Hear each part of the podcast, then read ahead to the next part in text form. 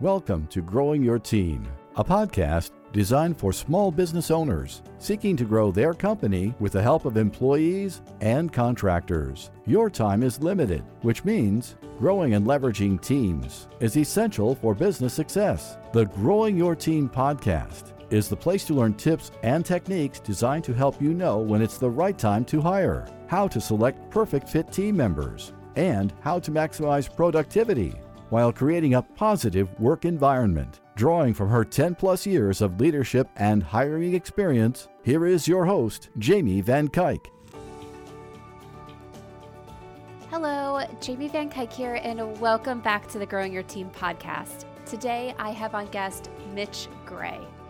Mitch has combined over two decades of experience as a former pastor, life coach, entrepreneur, community director, and creator to develop a brand of leadership that is, at its deepest level, human. Taking his heart for inspiring others and his passion for empowering leaders, Mitch creates the space needed to consider a new way of leading.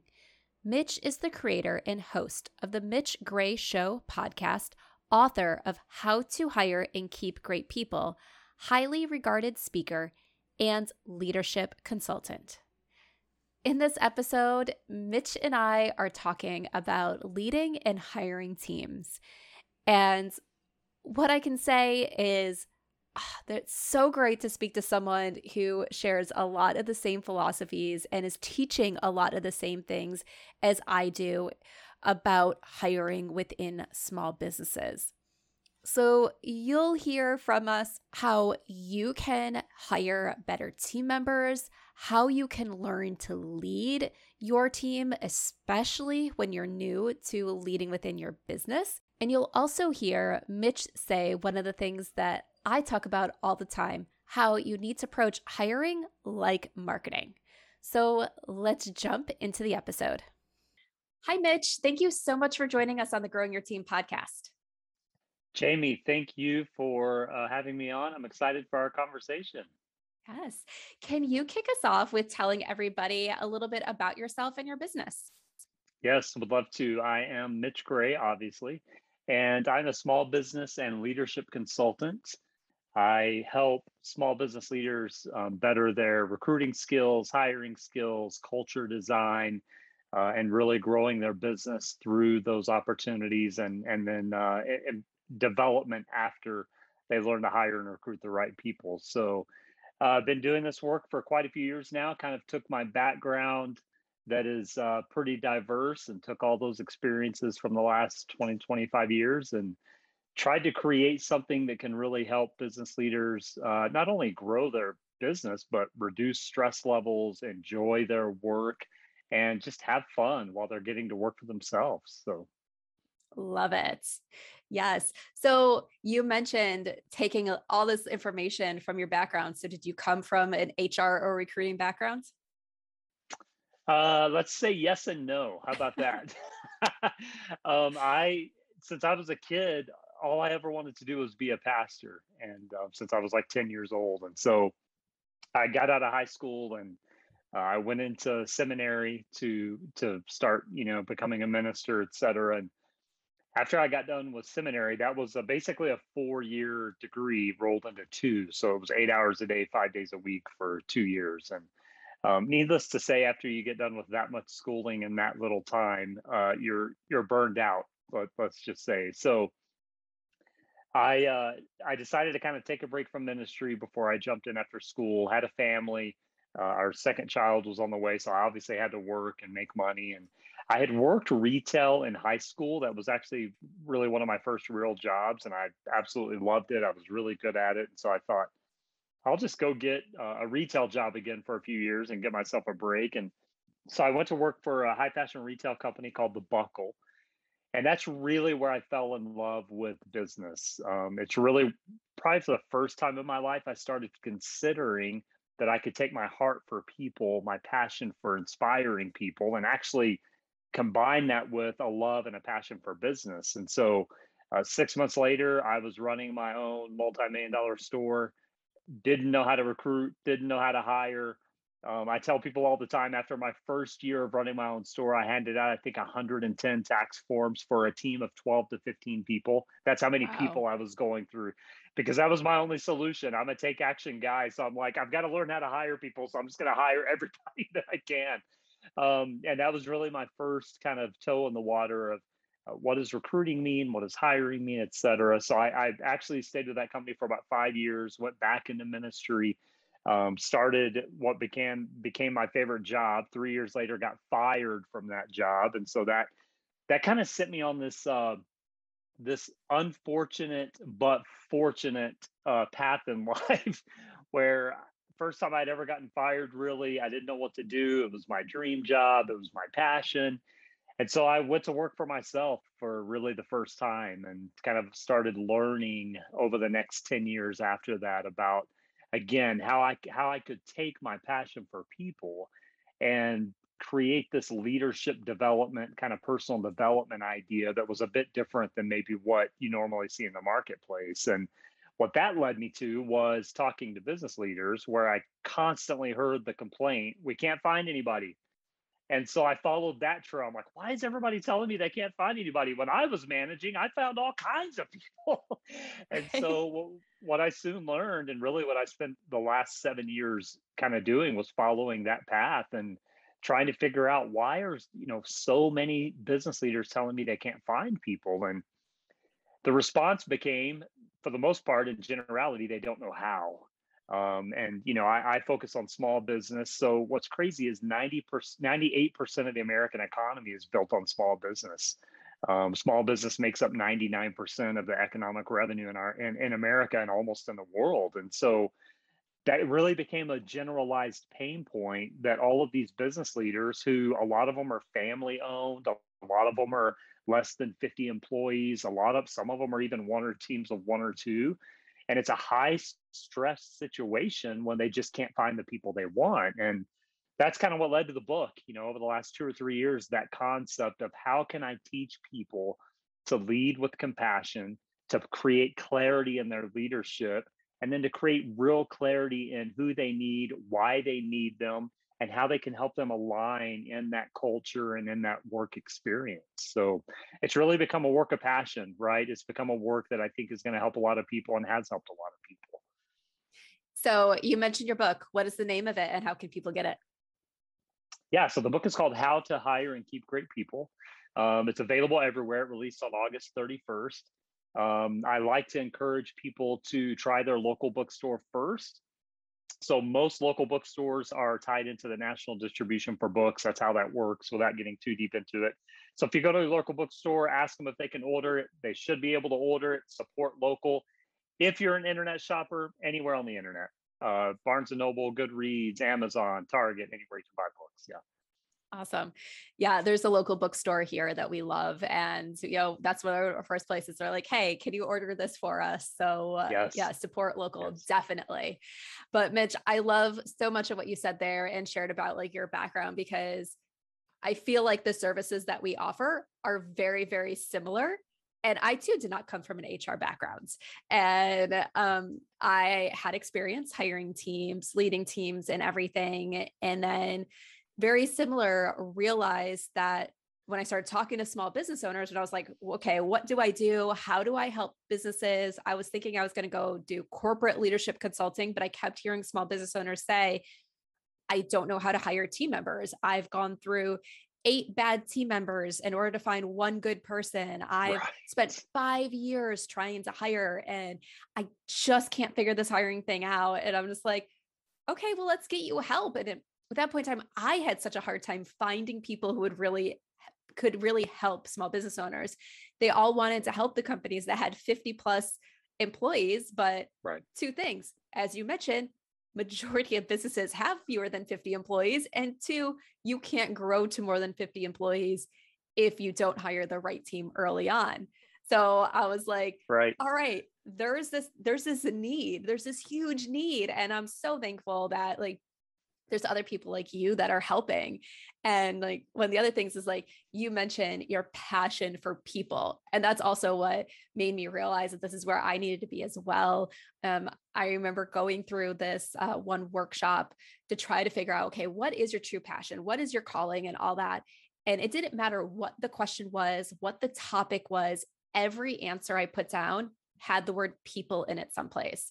And that's what I realized. I was like, all right, my business needs to focus on people and i love it as i'm sure you probably do not it's people on both ends like one you're helping business owners get what they need so they can be successful those teams yes. they need to support them the teams that are going to take some of that stress off their plate that are going to help them all around financially emotionally and everything and then you're also helping the people yes. who need jobs to put a roof yes. over their head food on their plate and don't want just be working for a paycheck want to be working in a place that they're truly connected to. Yes, 100%. 100%. You know, it's kind of funny because going back to your HR question, I, how do I say this honestly? I pretty much despised HR because I just, I guess part of it is I didn't get it. And let's be honest, most companies that have HR departments, they're not human relations departments. They're um, policy departments, their procedural departments, their their uh, payroll departments. You know, a lot of meet, small to medium sized businesses, their HR department is basically a catch all from training to payroll to 401k, and it's like. Right. Hold on a second. I thought this was human relations. and so I always ran from that. And it wasn't until probably about two years ago when I started talking to uh, kind of business peers who had experienced positive HR departments, they were like, everything you're doing is HR. And I was like, no, it's not. Nothing I'm doing is HR. and so really it took me to kind of shift my mindset. But but that that is also similar to you why I really pivoted from the corporate idea into the the more fluidity of small business where they can adapt a little quicker they're a little more nimble there's less red tape and you know the great thing about small business is you can deal with the owner pretty directly. And in the corporate world it's like you've got to go through all these institutionalized systems and change is just so difficult. So i'm with you it's just a great place to be and and like we both said it sets up the majority of our economy um, and so why not impact that and have such a great reach? Right exactly. So one question I have for you. You talked about all these different areas where you help small businesses. What is your favorite area of focus when you're working with a business? Uh, personal leadership development, honestly, because that's where it all begins. Um, I was actually just on another interview earlier today, and we really talked a lot about the leader has to know their why if you just start a business and you're just saying, well, I want to make money or I'm tired of working for someone else and I'm just going to start this business and move forward, nothing is in alignment because that's not a clear purpose. There has to be a real clear purpose of why are you starting the business? Why do you feel like the world needs this business? How does it relate to your passion? How does it relate to your skill set and where you're wanting to move forward? And gaining that clarity is a lot like what I call sitting in the ashes. It's very vulnerable. It's going to pull out some things internally that maybe you don't want to deal with. And that's my favorite part is sitting with a leader and going, okay, what is your real why? What is your real vision? What is your real purpose? Because truthfully, until they get through that, nothing else really matters because everything's going to be misaligned. There's always going to be a struggle. And the, the, the reality is versus the myth is being a small business owner should be a wonderful life. It's just that most people don't understand how to prioritize, strategize, plan, and clarify to bring about that wonderful life that being an entrepreneur, solopreneur, small business owner can be about. And so that is, if I had to do one element and only one element, that would be it, because that one element is going to change everything else. Oh, I I love that. I feel like that is so so important. It's funny because you mentioned people that left their jobs and decided to become a business owner pretty much because of bad bosses and stuff like that. And I find when I'm working with a lot of businesses, if that's the reason why they're starting their uh, own business, they tend to be the worst bosses themselves. Yes. And yes. I'll have the conversation. I was like, didn't you leave because of a bad boss? Do you realize you are putting that same behavior out there towards your team. The reason why you left your boss, you are now that boss. Like no wonder why you're having a hard time keeping your team members yeah. and and finding people who want to work for you. So that's really the rule of reflection, right? So it's the idea that if you don't know how to do something, you simply reflect your own experiences. And so when someone says, I'm leaving a bad boss to go be a boss, but they don't know how to be a boss, they're going to subconsciously reflect all the experiences that they've had. And so it takes a lot of intention, it takes a lot of purpose, it takes a lot of proactivity to go, okay, I'm going to start my own business because I'm tired of bad bosses. But the first thing I'm going to learn is how to be a really good boss. And but no one does that, right? They just kind of go forward without that clarity. Right. It's one of those things where you think it's really not that hard until you're in it and it's like, oh, it's a lot harder oh, than I oh, thought it was. I totally underestimated this. Yes. yes. Yeah. So, okay, let's talk about hiring though. Yes. And what do you what do you think are some of the top mistakes small businesses make when they're hiring?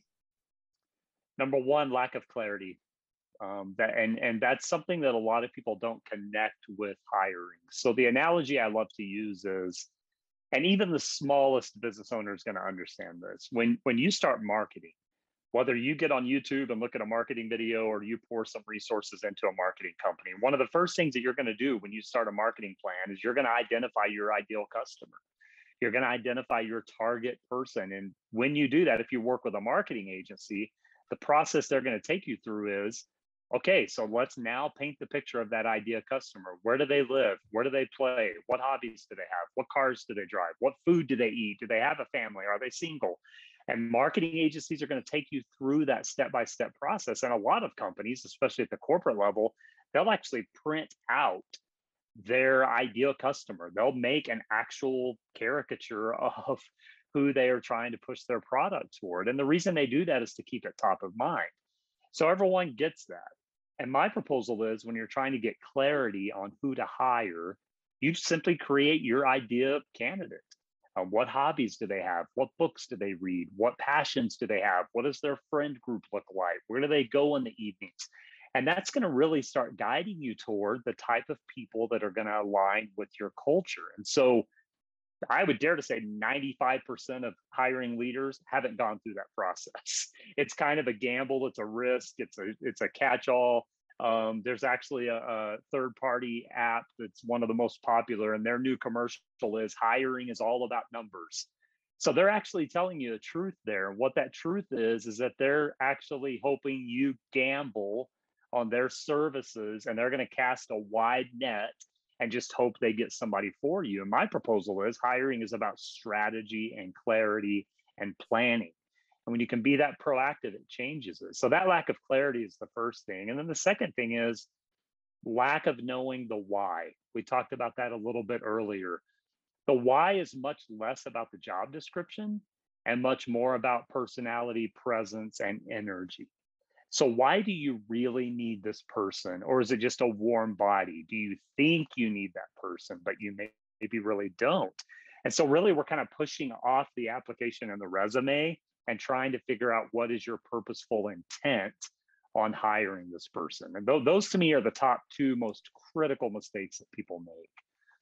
Yes. Oh, I totally align with all that. I I feel like you're reading my mind. You're just an which is a good thing. At least we're not getting on here and arguing about yes, process yes. and everything. right. But but no, it's it's amazing. And I I love that you bring up that that one company that's like cast a wide net. I have so many clients that ask, well, you know, how many people are we should we expect to get in and this and that? And they're looking for big numbers. They're like, they want to count. and I was like, hold on, no, no, no. That that's not the game we play. No. We want to be very specific. So maybe we're only going to get 10 people to apply, but those 10 people are going to be what we want. I don't yes. care about people applying that we are never going to interview because that's just a waste of their time filling out an application and it's a waste of our time reviewing that resume. So it's like being specific. Let's think about this as, as a small business owner specifically. You you're basically a jack of all trades. You have to be especially when you're talking about maybe local family operations, mom and pop shops where you're the accountant and the marketing manager and the hr person i mean that's the reality for a lot of people so not only is this approach effective because it gives you clarity and specific strategy but it's also efficient and you know then a lot of people think just like you're saying they're like well the most efficient way is to get more people in the door and i have more options. No no no that's backwards. The most efficient way is to lessen the noise to lessen the amount of voices to lessen the amount of applications and have a strategic plan on a couple of people that the odds are they're going to be great hires and they're going to stay with you for a long time. And so that's actually the most efficient way. It's kind of that idea when people tell you to niche down your message. It's like, yeah, but if I give a great big message, it'll catch more ears. Well, it might, but it's not going to resound with anyone.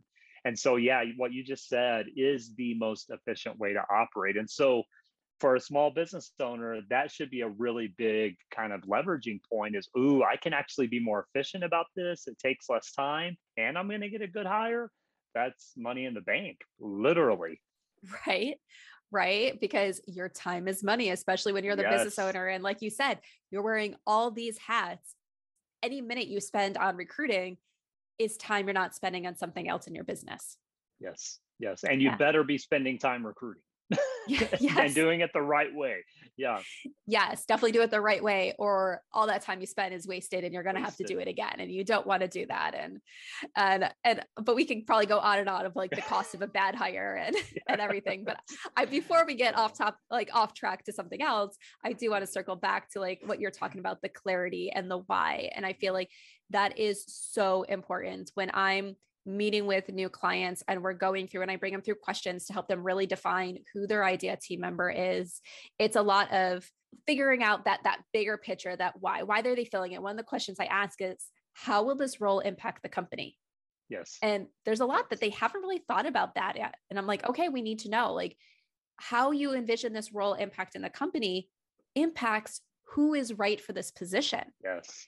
And one of the things i always say is you could be hiring for the exact same set of skills as another person, another company. So let's say you're both hiring assistants and that to-do list is going to look the same. But who is going to be successful in company A is going to be completely different than who is going to be successful in company B because how you operate, how you interact with team, how you want that person to impact the company is going to be different. 100%. The phrase I like to use is an illustration, and that is you have to get the right people on the right seat on the right bus. And so yes. basically what you're talking about is those roles, the alignment of culture, of vision, of mission, of personality. And what's funny is you and I are talking about all of this and we've dug into it and we've explored it and we've experienced it. And we're not talking about resumes as the priority. We're not talking about education as the priority. And oftentimes those are a priority. But for the most part, we're just talking about people at a human level, like who's going to make sense. And I ask a very similar question to what you asked, and that is what value is this role bringing?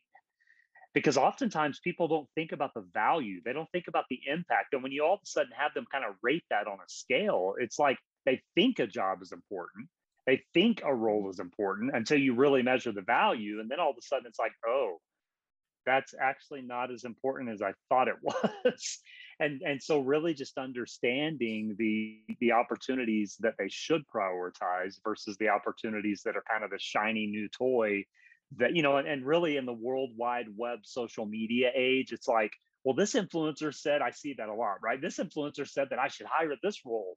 It's like well that's great but that's perceptive. I mean it depends on who you're talking to and what your needs are. So yeah. i love that idea of value and impact and measuring those those opportunities.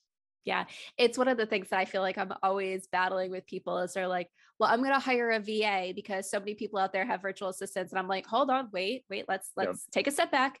A virtual assistant might be exactly what you need but it might yes. not don't just hire a va because it seems like everybody's hiring a va let's figure out what you need and sometimes they do and other times they don't and and i was like if you hire the wrong person sometimes it's worse mm. than not hiring at all Yes, and I'm all about reducing stress, as I alluded to earlier. But I 100% uh, agree with what you just stated, and that is sometimes it's just better for you to work in the stress and learn what you really need than making that bad hire. Because um, especially when you're dealing with a small team, you know, the great thing about a small team is it is more fluid, it's more adaptable. You can kind of change things a little quicker. The downside to it is I could argue that every person you hire on a smaller team, the smaller your team, the greater the impact that hire has because right. they all of a sudden have a circle of influence much larger than someone in a team of 500 people.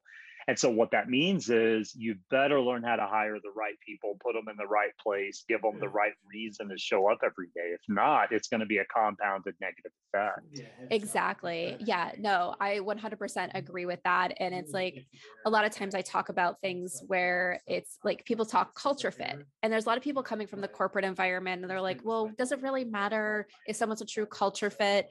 And what does that really mean? And I'm like, listen, like you said, if there's a company of 500 plus people and you have one person who doesn't quite fit in with the culture no one's really ever going to notice if that as long as that person right. can produce the work that they need to produce i was like right. but when you're a small business and someone is in direct contrast to your culture that yes. is a big deal and and then of course we go into what does it really mean to be a culture fit you mm-hmm. know does it mean that it's your buddy that you're going to go hang out on weekends with possibly not maybe but maybe not but it's like but how do they fit into those to your company values your mission mm-hmm. and that what you think of as your brand? Yeah. I like to define culture by how you live move and exist every day. It's that sense of being. How do you want the organism of your workplace to operate? Every decision every moment every thought every action. And so, you know, and, and, and I love what you said about brand. The only challenge to that is in a culture that uses the word brand so flippantly. It's like, okay, so what does that really even mean? What does that look like? And it's that whole idea your brand should represent how you live, move, and exist. And it's just kind of the symbol of what that looks like. It's kind of the idealism and that everyday function it, ma- it matters so much and you want people that align you know i used to think about this when i was managing. I want people that if my culture and my purpose is clear enough i want people that can that can just react to that and respond to that without having to think.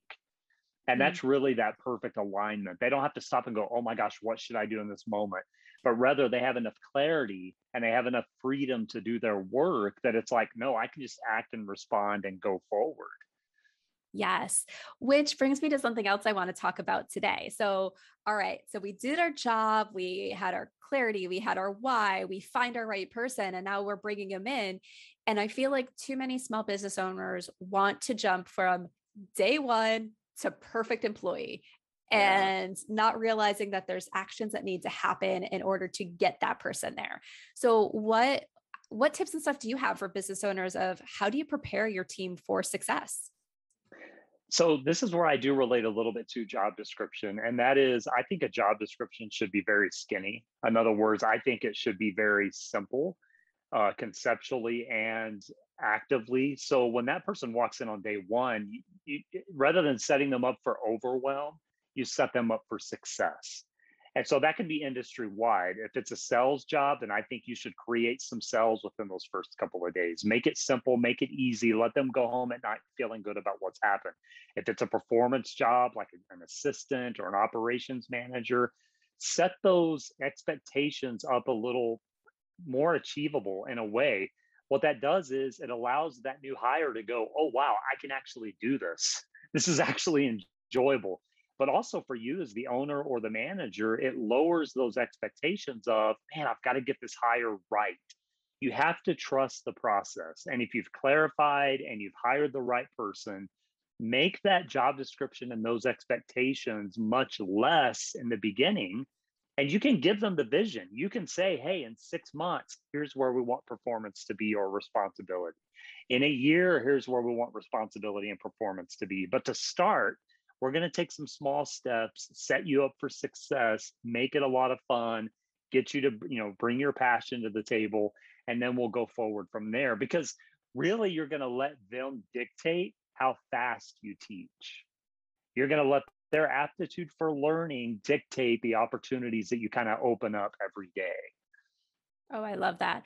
Yeah. And I think that aligns very much with a lot of like what I do, especially you, mentioned the words yeah. small steps Yes. And it's reminder like you're not going to come in and be like a fire hose of information because they're going to go home overwhelmed, stressed out. Yes. They're not going to grasp things because they're trying to take on too much at once.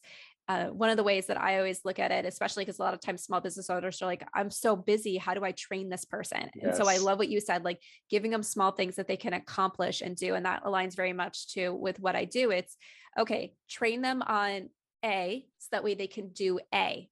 Then you train them on B so they can yes. do A and B. Then C so yes. they can do A, B, and C. And you keep doing that, training on like one thing at a time until you get through everything instead of trying to get through everything in one day you're better off having people that are a master of fewer things than average at many things. Yes. And that may mean that you have to change your strategy a little bit, and that's okay. But let's just take, for instance, say someone needs to hire a graphic designer. You know, really where people get caught up is like, okay, well, I need to know someone who knows graphic design. No, that's not true. You need to know someone who's interested, curious, and passionate about graphic design. And you may need to buy them a course on how to be a graphic designer. And that's what you want. You would rather invest in that person from the beginning than bring someone in who doesn't fit, who you think knows everything. So if that's the scenario and you have to train them a little bit on that or buy a course or get a YouTube video, whatever that looks like, let them focus on that. Let them succeed at that first because then their buy in and their sense of ownership is going to skyrocket. And that's what you want. You want a team of people who feel like they're owners at the end of the day, because that is a team of people that are going to perform incredibly. Yeah. And I feel like there's there's something that you said there that's so important, especially for small businesses, because like you said, hire the person that you know has the has the passion and everything and you can train and it's one of those things where i always say okay you need to figure out what that bare minimum minimum is with skill hire for that but the rest you can train on and but with the example that you brought up one of the reasons why I really want to circle back to that is right now, the hiring market is a challenge, right? Hiring market fluctuates all the time. So who knows by the time this episode airs, things might be back to normal. But right now, there's a lot of industries and stuff where things are a challenge, which means the highly talented people are finding new jobs like that. Which so I've had a bunch of clients where we've had to have the the hard conversations of you're not going to find that perfect team member right now. So if you need to hire what can you be flexible on? And the one thing that we sometimes talk about is let's go a little bit less in the skill set where you can right. train them up. Do they have this basics? Do they show the ability to learn? Can they grow into that team member instead of going to the person who already has it? Because some of these other people that are just at that next level down could be where there's that really great pool of candidates that right now are having a hard time finding jobs because everyone wants those highly skilled candidates. And then also, as a small business owner, one of the things that I know I hear a lot of times is I don't know if I can afford it. I can I afford that skill mm. set? Can I afford that? And sometimes when you go with the person who needs a little bit more training, you can pay less because they're at that that more entry part of their career, the entry part of mm-hmm. that skill set. So you're paying for that beginner rather than paying for that that seasoned expert yeah it's it's a it's a question of value again right? It's like what what are you going to value the most? Are you going to value culture alignment personality presence energy the most or are you going to value skill set the most? And if we just sat down with a piece of paper and wrote down what are the jobs that actually need walking in the door certifications degrees etc Okay, so doctors, obviously, anything in the medical field, lawyers, school teachers, et cetera. So we're not talking about those though. Those don't make up the majority of careers that we're talking about. When we're talking about 98% of the economy being small business, we're talking about sales, food service, uh, customer service. We're talking about jobs that most of the time you don't need those hard skill sets walking in the door. They can be learned. And when you, I love your your uh, example because when you take someone and you recruit someone who may not have that higher skill set, but they have the propensity that you're looking to to align with your culture. When you all of a sudden invest in that person and help them become a graphic designer or an accountant or whatever that is, you talk about building loyalty I mean, that person, you know, and the data shows us that that's what people want. They want an opportunity to advance their career. They want an opportunity to be invested in. And when you show someone that, that's an incredible culture that you're creating. And so, you know, going back to hiring, I actually believe the hiring market is on fire right now. Here's why. because a lot of people are looking for transition a lot of yes. great people are. And if you're learning to recruit actively, I'm not a passive recruiting teacher, I'm an active lifestyle recruiting teacher. And so if you're spending that time recruiting when you go get coffee, when you go shop, when you go to the grocery store, when you go out for dinner, when you go to the movies, when you go to the tire store, if you're looking for people all the time, the hiring market is actually on fire because what the last 18 months taught people was is they don't want to work a crappy job they want to work at a place that they love to go to every day. So if you have clear culture, if you're an empowering leader, if you're a leader that's going to help and invest in people, you're going to, there are a ton of people to recruit right now, a ton. But the word is recruit, not wait on them, because if you wait on them, then the scenario flips. Right. Yeah. No, I agree 100%. Eh, and I feel like, that's one of the things like I tell my clients and everything is right now we can we can definitely uh, uh because of the way we approach hiring, which is very similar to yours, find that right person. So yes. there's a lot of people who are leaving jobs because of the fact that they realized their their past job was not what they wanted. It was not the ideal situation for them. And now because we're clear on the position, because we're clear on the why, and using all the language that you used earlier today, yeah. um, we can go and paint that picture of what this position is. So that way we can get those few candidates that we're looking for who really want to work at yes. your company and spend our time yes. there. The only problem is is sometimes just cutting through the noise because there's so many positions out there right now. But um, like I a lot of my clients right now that we're working with in recruiting, we have so many people that they're like, I've done my research this is where I want to work. Like, and yeah. you know, they're coming in yeah. very knowledgeable about the company when they're starting that hiring process because candidates are doing their research to find the right place. Yeah. So what does that tell us as business owners? If the marketplace is getting smarter, then we're going to have to get even smarter. And, and I think that's where sometimes, especially small business leaders, again, the reality of it being a small business leader is you have a lot on your table. And so you have to decide what what's going to be priority here. Is priority going to be building an all-star team that I know will build my business? Or is priority going to be putting out fires and constant confusion and constant stress? And so if you're if you're if your priority then becomes I'm going to build an all-star team that I, I know will grow my business, then that becomes your main focus. And that becomes the idealism that you're pursuing. And when you're doing that, you're going to be able to kind of in a way outsmart the people that are getting smarter from a standpoint of becoming a better recruiter, learning some new tips and tricks, learning new phraseology, learning how to integrate recruiting within your everyday life. And that kind of becomes, you know, as small business leaders, we can't be stagnant. And I think a lot of people fall into that. I think we unintentionally become a little bit lazy from the standpoint of overwhelm it's like I already have so much to do. I can't add another thing. And okay, so let's pull some things back and really prioritize what's going to help you play the long game.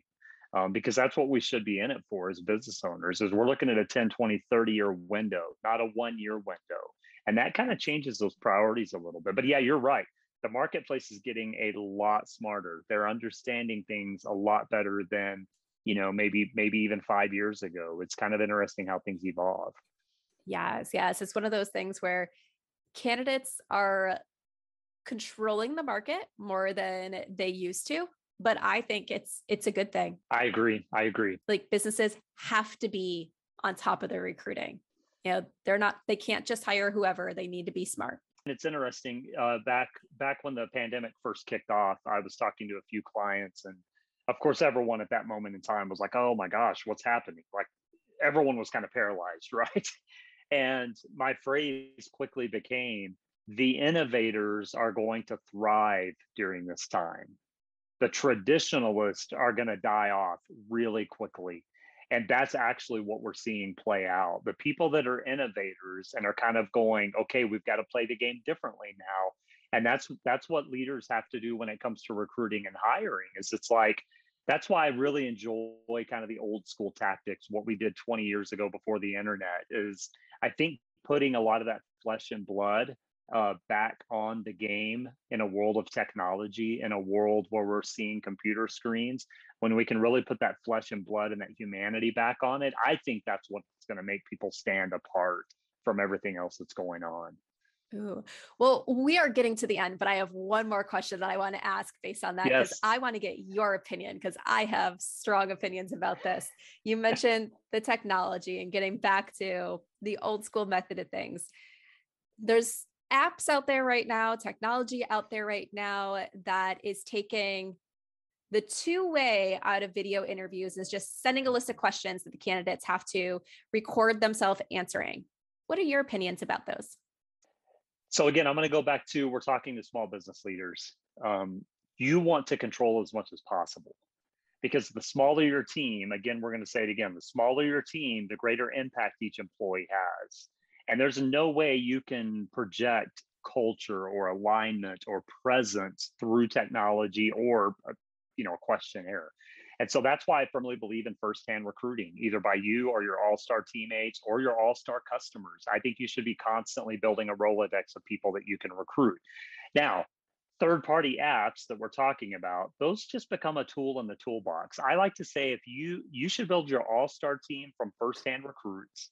And then if you find someone on a third party app that's really great, that's a bonus but your foundation should never be recruiting that way. It's just not going to work. I mean, and the data shows it's showing that the turnstile effect, casting a wide net, it's just not served up for longevity. Yes, yes, I agree 100%. And I also feel like when I do some of the initial phone screens and everything for my clients, I ask there's the power in the follow up. Like they say yeah. something and I'm just like, oh, I want to dig a little bit deeper into that or hearing yes. like what they said. Or sometimes as I always like train my clients, we don't lead the witness with our questions. So sometimes we ask a more general question and then we narrow down on purpose through the follow up. You can't do that through an app where you're like, no. here's the question, answer it. They could an- go and tell you something that you're like, okay, well, that's not exactly what I wanted. But you can never find out if they actually have an example that supports what you wanted because yeah. you have no opportunity for follow up. And I just feel like it's, in my opinion, the lazy way of trying to recruit and yeah. you're you're making an investment in a team member you need to be willing to put some time into that potential team member to understand if they're the right fit for your team interestingly enough that's the word i use lazy and and really what i think has happened is the the availability of those third party apps has actually made the business owner lazy I don't think by nature business owners are lazy, obviously, but I think that convenience has made them very lazy and and kind of apropos about, well, you know, I'm just going to put it out there and see who I get. And that is the worst way that you can ever try and hire people. And so, you know, I want to go back to real quick what you said about interviewing. That's the other thing that a lot of people don't take seriously or intentionally is the art of interviewing. And, and I want to give give the listeners just a real quick free snippet. One of the best ways you can interview people is just to start with the statement, "Hey, Jamie, tell me a little bit about yourself." That one statement, if you listen to that response, I've had interviews that go for an hour after just making that one statement because you listen to what they respond, the story they tell you. If, if Jamie says, Well, I was a collegiate athlete and played you know, volleyball and I was a three-time all national player, all of a sudden you're like, whoa, Jamie, Jamie has crazy good work ethic because that takes a lot of work. And you're noticing those the story that they're telling. And so just that one little bit, that little statement can take an interview a really, really long way. But on paper, you don't get that. You just can't replicate exactly. it. Exactly.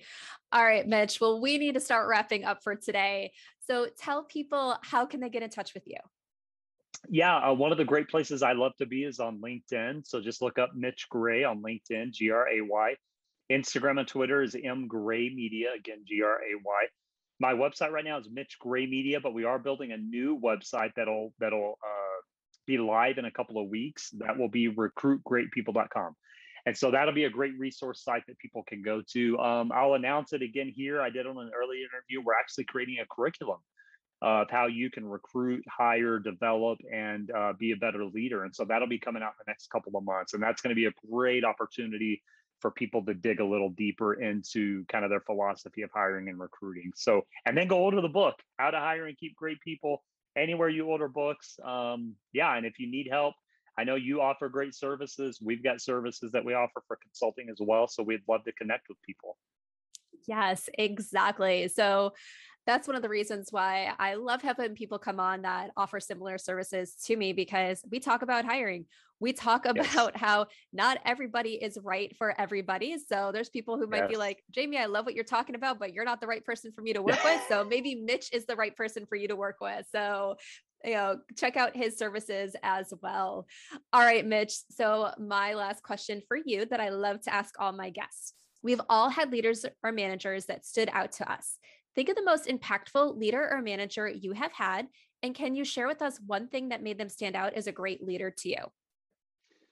So I actually tell this story in uh, in the dedication part of the book. Um, when I told you I went from seminary into high fashion retail management, uh, my manager that uh, that I worked for in the beginning, his name was Terry Mans, and he was the manager of the store. He was actually a district manager, and his wife Jackie was his kind of co-manager, assistant manager. She actually hired me. He didn't want to hire me, so she talked him into hiring me. So she takes all the credit. But um, Terry was incredibly influential to me. That was, gosh, that was 23 years ago, I guess now at this point, 22 years ago, but uh, we're still friends. But the, the greatest lesson I learned from him is when he when he offered me my own store, I'd only been there six months. There were five or six managers that were way ahead of me in that store. I was like, man, why like why did you choose me? There's all these other people that kind of deserve a store. And I kind of felt guilty to be honest. And he's like, I'm gonna tell you a story. I said, okay. And he goes, it was one day during the Christmas season. We were slam packed, one of our bigger days of the year. Um, everyone was busy. You were helping multiple guests. Everyone was helping multiple guests, and there was this piece of trash on the floor. And he said, I watched every other manager walk by that piece of trash and not pick it up. He said, all of a sudden you walked by, stopped, saw it, picked it up, and threw it away. And he said, and I knew in that moment in time that if you cared enough about my store that much, then you're going to be able to run your own store. And the point was, leaders have to be intentionally looking for those opportunities and being aware of those opportunities and noticing those opportunities. People will show you who they are. You just simply have to listen. And that was such a great, you know, I took it as a compliment on myself, but it was such a great idea that Terry saw that, noticed it, and promoted me, of course, from other actions, but that one single small action really kind of cemented in his mind, hey, this kid can do something special. And that that's a really cool thing. Yeah. Oh, well, thank you so much for sharing that story. And I look forward to getting your book and and hearing more about that and your other experiences that you have to share. I love it. Thanks, Jamie. Yes. Thank you, Mitch, so much for joining us. And that wraps up this episode of the Growing Your Team podcast. Did you enjoy this episode? If so, and you have not done so yet, please subscribe to the Growing Your Team podcast so you can stay up to date on all the latest episodes and hear all the greatest tips from our guest experts on how you can grow your team so you can scale your business. And if you haven't done so yet, please consider leaving us a review. I would love to hear what you think of the podcast, and your review will help other people decide if this is the right podcast for them. So, once again, thank you for listening and be sure to subscribe and leave us a review. Thank you for joining us for this episode of Growing Your Team with your host, Jamie Van Cuyk. Be sure to subscribe and head on over to growingyourteam.com to connect, access the show notes, and discover more ways to hire and leverage your perfect fit team.